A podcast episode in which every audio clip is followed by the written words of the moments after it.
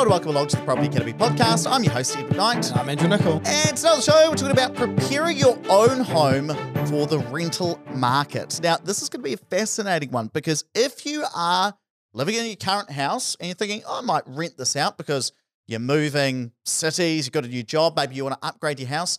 If you are going to do that, there are some things you are going to want to do to prepare it for the rental market. So, first things first, you shouldn't rent out your own home. Now, I say that because number one, you're probably too emotionally attached. So, especially if you've raised your family there and you've kept your house pristine and you just love it, you're going to be saddened by the way tenants are going to treat it some of the time. And the other part to it is look, most properties don't actually make good rental properties when you look at the numbers. So, yeah, you might be able to rent it out. That doesn't make it a good investment. And I would say no to nine out of 10 properties. So, what makes you think that your property is the one out of the 10 that's a good investment? But if you're sitting there and you're thinking, well, Andrew Nicol's got it wrong here, you've heard the warning, you're just going to do it anyway. Well, here we go. Here's how you do it. Do you know what this feels a bit like, Andrew, going off script? You know how these days, if you go to an Unce Unce dance festival, I have no idea, but I know that you've been embracing. and I met some great podcasters, by the way, at this very, your happy festival you went to. your words, not mine. Yep. And it feels a bit like, you know how they sometimes have drug testing stations and you know that the drugs are illegal. What did you test? But then they, no, not at that one. That was drug and alcohol free, thank you. and my chakras are full. And, um, and they test the drugs. Do you know what I mean? I have no idea. I've never done it myself, but I feel like this is it. We're like, no. Right, what you're doing is wrong, but if you're going to do it anyway, here's Here your test. Yeah. Got it. So number one is to sort the gardens out, and I'd be taking out anything that you're overly sentimental that you'd be upset about if it got hurt. And I'll give you an example, and I, call this story Uncle Brian's Memorial Rosebush because a couple of years back at Venture, we had one property investor. When we were managing that property, they've got to rent out their own home. And there was this rose bush in the back garden that they'd planted in memory of their late uncle who Didn't have the remains under it or anything like no, that. no, no, it's just Oh, a memory.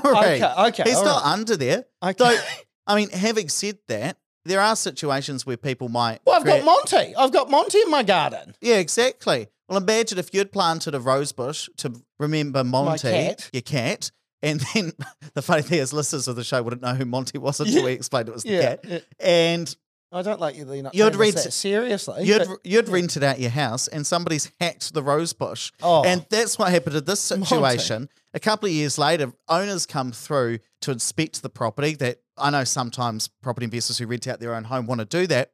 The tenants had basically hacked it to death because it was too much maintenance, and that obviously upset the owners. So look. I would remove anything sentimental from the garden and I'd be making sure that it's as low maintenance as possible because the tenants are not going to look after the gardens as much as you likely would the vast majority of the time. Number two is the wallpaper and paint. So another property investor who'd been living in their house for 20 years and they decided, okay, we're we're actually going to move to Auckland. Now, they decided they're going to keep their house as a rental property. Now, a couple of years in, they get the property inspection report and they look through and what's this? The wallpaper's peeling. And they got really upset because they thought, well, this is the tenant's fault. They must have done something. They must, you know, be running steam through the house through the shower, leaving the bathroom door open because that wallpaper shouldn't be peeling. But here's the thing: when it's your house, you kind of get used to not updating things, and you when you're walking through it, you don't kind of notice that maybe that wallpaper is lifting a little bit near the bathroom or wherever it is. And you ignore just the fair wear and tear because you're living in the house. It doesn't really matter and it happens over time. But if you see gradual photos or, or sporadic photos, you're more likely to notice a drastic change. And that's when it starts to bother you and you think, well, that shouldn't be happening. Because you get the photos every three months, Yeah. right? It's kind of like if Ed started growing his hair every day. eh, Say Ed just started eating custard squares every morning and got fat, and I see him every day, I don't notice. Well, if I see a photo three months later, then you're more likely to notice. Ed, you're not getting fat, don't worry. Um, I was wondering where that story was going. So, what should people do when they're preparing their house? Look, you probably, if you have got wallpaper, you might just actually strip it and put some paint on because it's much easier wearing than the likes of wallpaper, or just make sure it's appropriately stuck down and or kind of try and take this as a rental and ignore it a little bit.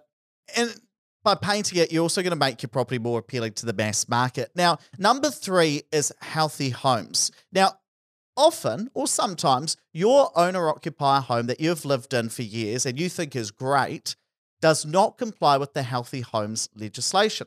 And I was at a friend's house the other day and I noticed that in their ensuite bathroom, they don't have an extractor fan. And I thought, oh, this is really interesting. You often don't see many bathrooms that don't have any sort of ventilation. So I ignored that for a bit, sat back on the couch with my wine, and then they mentioned that they're going to rent this house out, or they're thinking about it at some point. I said, well, before you do that, you know you've got to put an extractor fan in your bathroom to make sure that's healthy homes compliant. And my point here is that you might love your house, you think it's great, you think it's healthy, you think a tenant would love it. It doesn't mean that it's compliant with the healthy homes legislation. And so make sure that you get an inspection so that you're not breaking the law and aren't going to be hit with up to a $4,000 fine.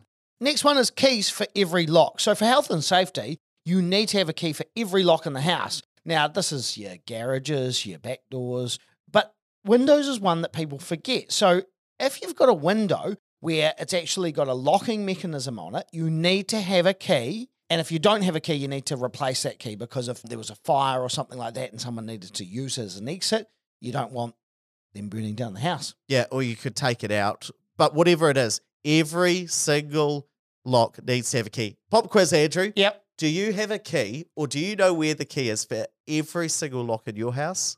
My personal house. Yeah. God, no. Do you know? Have you got a set of keys? What, for your house? Yeah, it wouldn't surprise me. uh, no, definitely do not. Yeah, and I think for some people, they might have a back door in the garage that they don't know where the key have is. no idea. but every single door needs to have a key for it. Number five, and I think this is good as well. Sometimes landlords move out and they don't clean the property properly because they think, well, it's okay. It's just a tenant. Now, I know there are going to be some landlords listening to the show saying, I can't believe some people think like that. But these are all informed by real examples from the landlords that we deal with within our property management company. So, really important that you get a professional cleaner in there, in my view. And this comes back to the central issue of turning your home into a rental. Not everyone lives the way that you do. They might not appreciate the eccentricities of your home. They might not put up with the things you're happy to do. And also, they might not be as careful with your home as they would be. I really do think it's important if you go to turn your own home into a rental, get a professional cleaner first. And this is probably the most important one. If you're going to do it, if you're going to rent out your own home, use a property manager and never, ever inspect it again. Because sometimes property investors come back after moving away and then they go and they want to go through the property themselves. And because of that emotional attachment and because Uncle Barry's remains are still in the backyard and Monty's as well, they go through and then they get themselves upset. So just don't do it to yourself. If you've decided your property is going to be an investment property, treat it like an investment. Use the professionals, leave them to do their job. And number seven for me, this is the last one, is sorting out all of the eccentricities in your home. Now, you know how in your house there are sometimes doors, not your specific house, Yeah, Andrew, but doors that open in a funny way, or a window you've got a jimmy open for a specific Oh, yeah, yeah. You've got to hold your tongue a particular way to get the window know, open. cross your eyes and hope the wind changes, all of that sort of stuff. You know, something weird that you've learned by living there for many years. You've got to tell your property manager about that so the tenants know. But even better, get that sort of stuff sorted.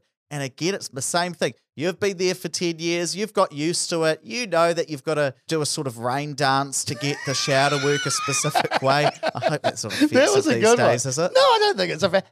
If, that, if that's offensive, then people should just stop listening now. because you might be okay with that happening, but your tenants probably won't be. So make sure that is all fixed. And when we're talking about eccentricities, sometimes people have really weird stuff in their houses that they love, maybe a specific wallpaper, a specific chandelier. Hey, are you now you are attacking me? Maybe some taxidermy all over their house. Yes, that's you. But you know how you customize your house to your specific tastes. And so you absolutely love it, but it might not make your house have broad appeal to the mass market when you go to rent it. And that can mean it's harder to find a tenant. So again, I'd be taking out anything that's too eccentric. If you are planning this to be a long term rental property, were you about to say taking myself I, out of the said- I property? said you. but take that stuff out to make it have that more broad appeal. Right, let's go get a custard square, Ed. right, we're going to wrap it up there, but please don't forget to rate, review, and subscribe to the podcast. Really helps other people learn about the show and the podcast apps. And hey, if you want to learn more about property investment, come to our webinar tonight. It's on at 7 p.m., the day we release the show, Tuesday, the 31st of January. And we're going to talk about how you can actually start investing in property in 2023. Links down in the show notes. So tap or swipe over the cover art, it's in there, or just go to opespartners.co.nz. You'll be able to sign up. Look forward to seeing you there.